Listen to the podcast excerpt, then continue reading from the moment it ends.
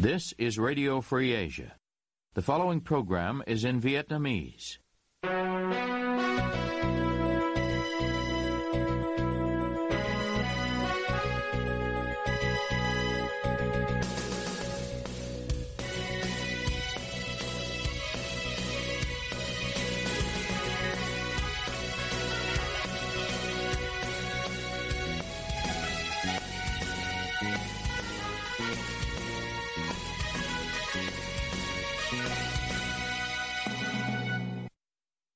Đây là Đài Á Châu Tự Do, phát đi từ thủ đô Washington, D.C., Hoa Kỳ.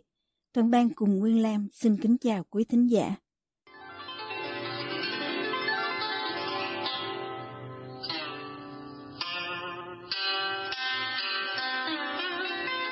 Kính mời quý vị theo dõi chương trình phát thanh tối ngày 9 tháng 2 năm 2023, đang được phát trực tiếp từ lúc 9 giờ giờ Việt Nam trên trang chủ Ban Tiếng Việt Đài Á Châu Tự Do.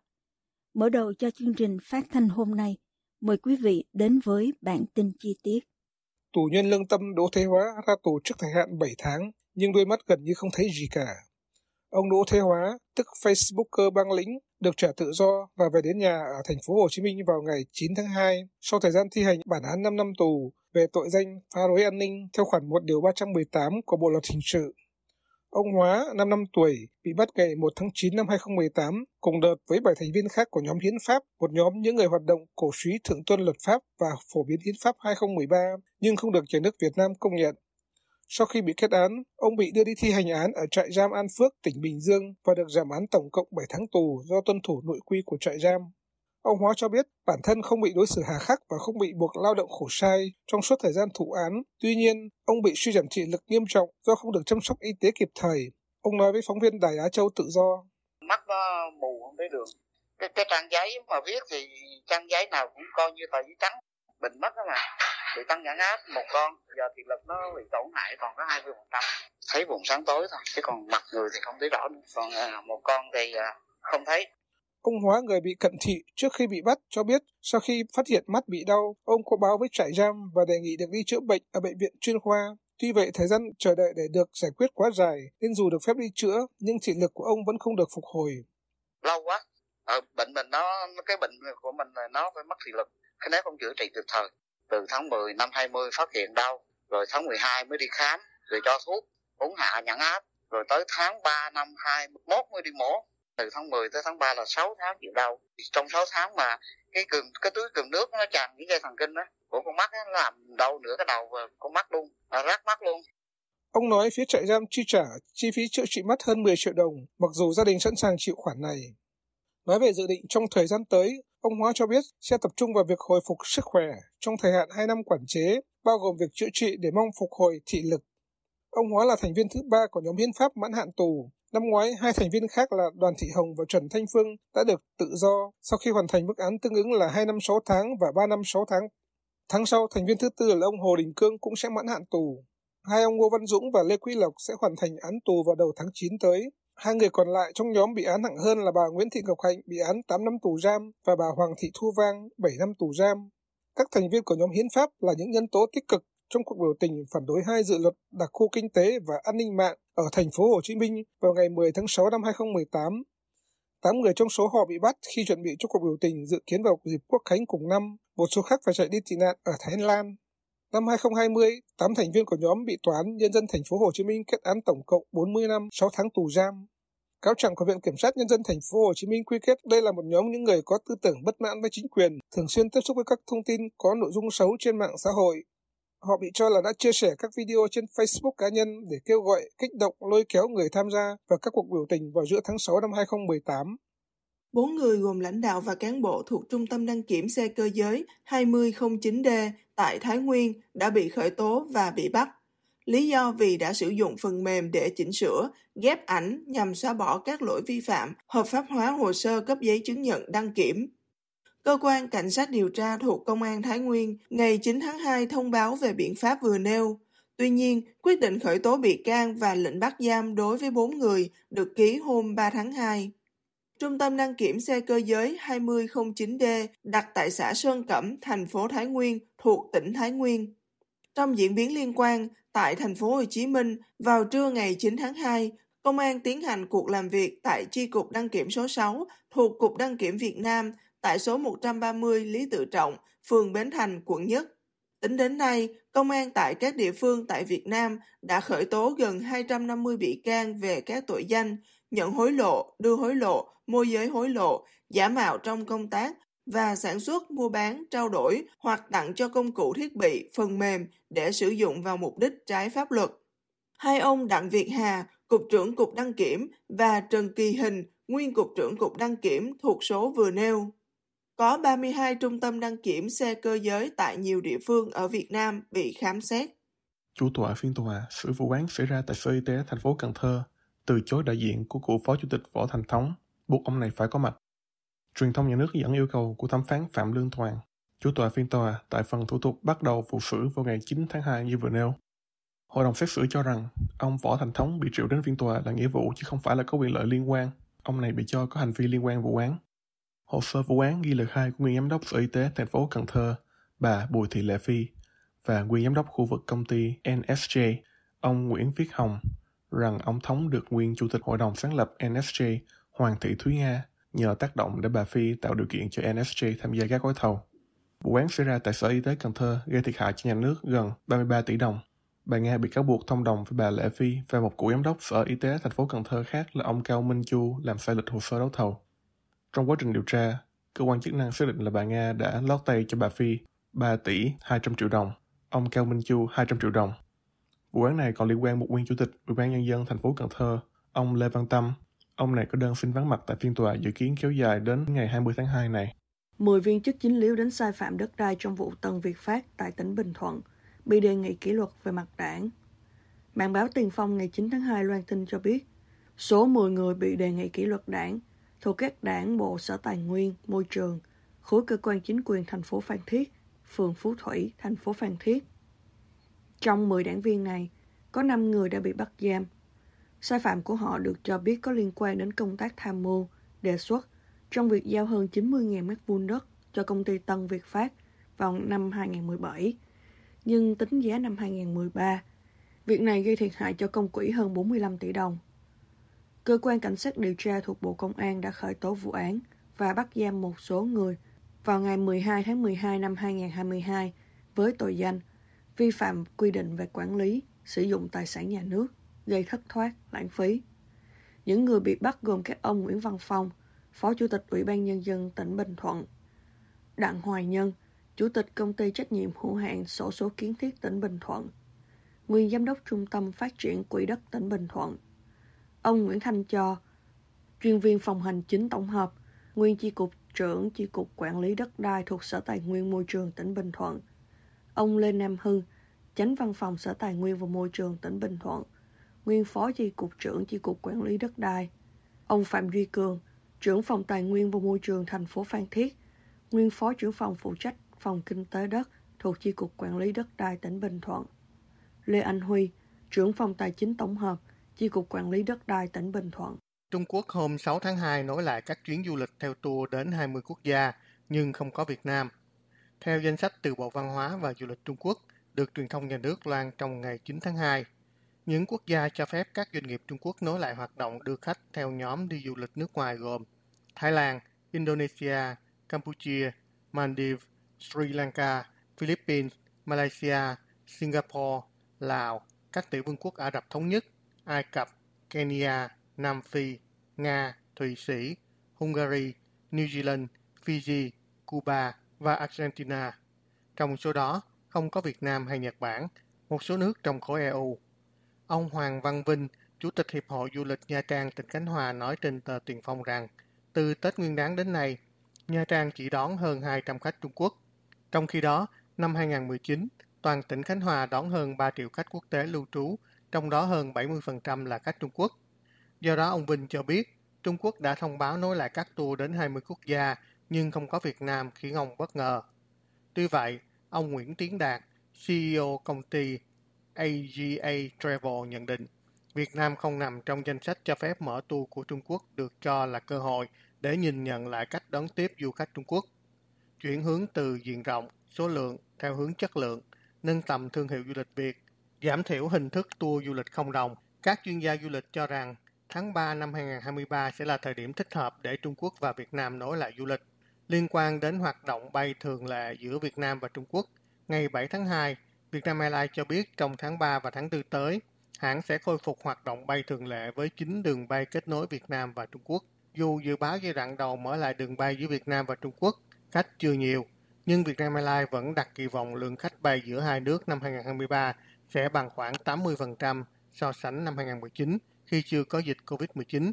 Ông Đinh Việt Sơn, Phó Cục trưởng Hàng không nhận định, tương tự thị trường Nhật Bản, Hàn Quốc, việc phục hồi thị trường Trung Quốc sẽ diễn ra từ từ, còn những khó khăn nhất định. Do đó nhu cầu đi lại trong giai đoạn tới chủ yếu khách công vụ, thương nhân, thăm thân nhân và du học sinh, chưa nhiều khách du lịch tới từ Trung Quốc. Nhiều người dân Việt Nam chia sẻ với đã cho tự do, họ cũng không mong muốn khách du lịch Trung Quốc đến Việt Nam trong dịp này do lo sợ Trung Quốc vẫn chưa kiểm soát hoàn toàn dịch COVID-19.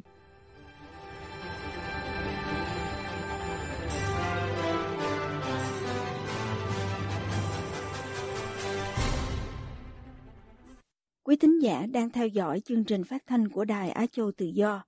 Ngoài các trang Facebook và YouTube, quý vị cũng có thể đón nghe các chương trình phát thanh của đài qua vệ tinh Intelsat 17 băng C ở 66 độ Đông và vệ tinh 19 băng C ở 166 độ Đông. Tiếp nối chương trình, thưa quý vị. Là bài bình luận của diễn thi, nghệ sĩ nhà nước không cần khán giả. Mới đây, Xuân Bắc, diễn viên trong chương trình Táo Quân 2023, đăng tải một câu chuyện có tên Cái tác của mẹ trên Facebook cá nhân. Theo dư luận hiểu, Xuân Bắc coi công chúng là đứa bé ăn tác, là những người ăn cháo đá bát. Trong khi đó, nhiều người cho rằng công chúng hàng ngày đóng thuế để trả lương cho các nghệ sĩ nhà nước, trong đó có Xuân Bắc, giám đốc nhà hát kịch Việt Nam. Nhà báo Nguyễn Tiến Tường viết trên Facebook cá nhân của ông rằng, xin trích đăng. Xuân Bắc ngụ ý người chê chương trình táo quân ăn cháo đá bát là rất nhầm. Anh diễn thì anh lấy cát xê, nhà đài thu tiền quảng cáo. Khán giả, người trả tiền sống, tiền mạng hoặc thẩm thấu quảng cáo mới là người nuôi các anh. Các anh mới là người ăn cháo đá bát, đang phận con phận cháu, có chút hư danh còm cõi, đã bánh dương của mẹ là anh quá hỗn. Anh xứng đáng ăn tác của dư luận cho tỉnh ra. Hết trích. Nhận định về câu chuyện của Xuân Bắc, nhạc sĩ Lê Thiệu nói với RFA. Những dạng nghệ sĩ như Xuân Bắc làm nghệ sĩ thì sau chủ nghĩa thì họ sẽ có một cái tư duy như này. Họ chỉ làm hài lòng nhà nước thôi. Còn nhân dân khán giả đó thì là họ mặc kệ.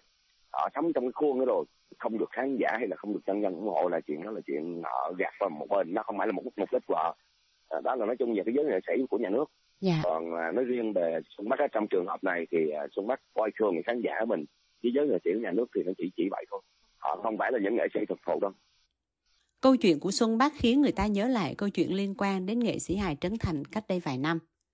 Trấn Thành bị dư luận cho là có thái độ ngạo mạn, nói năng khiếm nhã khi phát biểu. Nếu thấy chúng tôi diễn hài nhảm thì hãy tắt tivi. Hãy thử nghề của chúng tôi một lần thì sẽ biết cái nghề này khó và trí tuệ như thế nào. Nhiều người lúc bấy giờ cũng bình luận rằng nghệ sĩ hài này cho rằng khán giả không hiểu được lợi ích mà một chương trình giải trí mang lại. Quay lại với status trên Facebook của giám đốc nhà hát kịch Việt Nam, tiến sĩ tâm lý Phạm Quỳnh Hương nói với RFA sáng 25 tháng 1.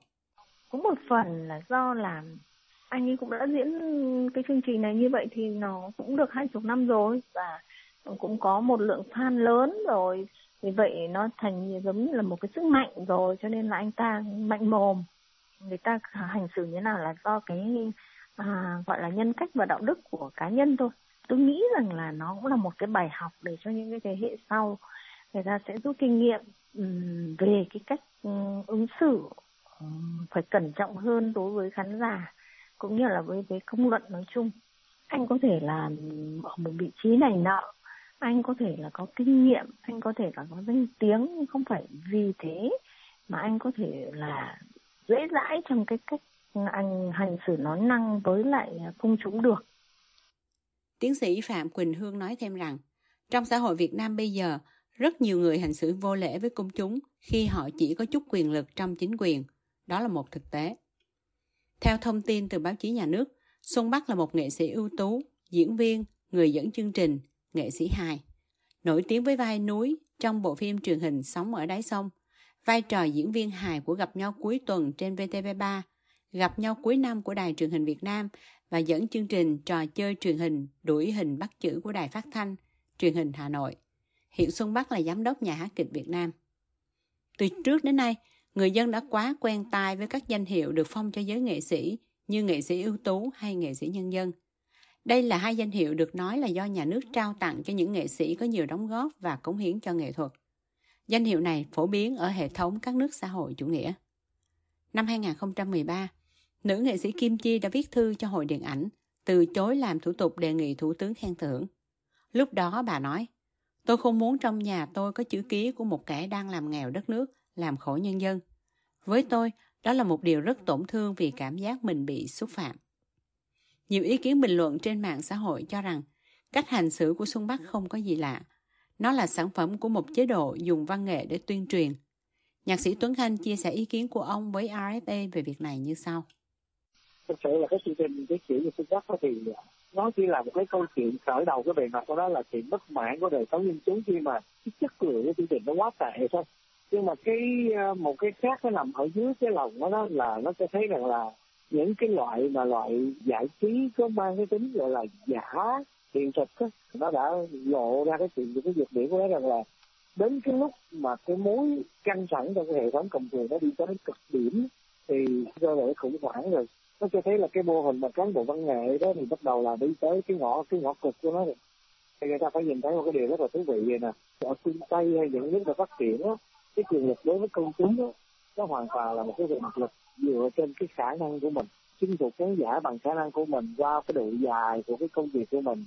Còn cái quyền lực nghệ sĩ á, ở Việt Nam á đôi khi nó nằm ở trong cái chỗ là cái họ tựa lên vào chính quyền.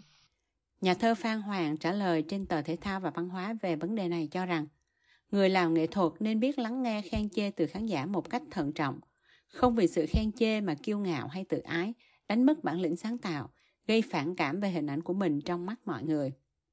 Ông nhận định sự khen chê bao giờ cũng có hai mặt. Vì vậy, người làm nghệ thuật hãy xem điều đó là bình thường và biến nó thành động lực cho bản thân sáng tạo. Tuy nhiên, một ý kiến khác bình luận trên tờ Thanh niên thì lại cho rằng tôi nghĩ một nghệ sĩ ưu tú và có thâm niên biểu diễn như Xuân Bắc thì không thể có thái độ trịch thượng và quá ngạo mạn coi thường và xúc phạm khán giả. Trong đó có những người nhiều hơn Xuân Bắc vài chục tuổi. Nên kiểm tra lại hay là trang của Xuân Bắc bị ai đó cố tình chèn bài viết của mình vào, làm ảnh hưởng đến danh dự của nghệ sĩ ưu tú Xuân Bắc.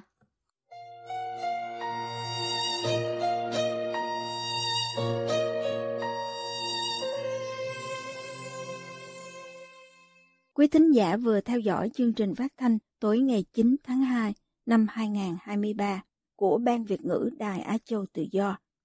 Ứng dụng tin mới RFA trên điện thoại thông minh và podcast cũng có thể giúp quý vị theo dõi các chương trình tin tức thời sự bằng video hay audio của Đài Á Châu Tự Do. Quý vị quan tâm đến chương trình, xin gửi email về địa chỉ vietweb avong rfa.org. Toàn ban cùng Nguyên Lam cảm ơn quý vị đã đến với chương trình và hẹn gặp lại quý vị vào chương trình ngày mai. You have been listening to Radio Free Asia.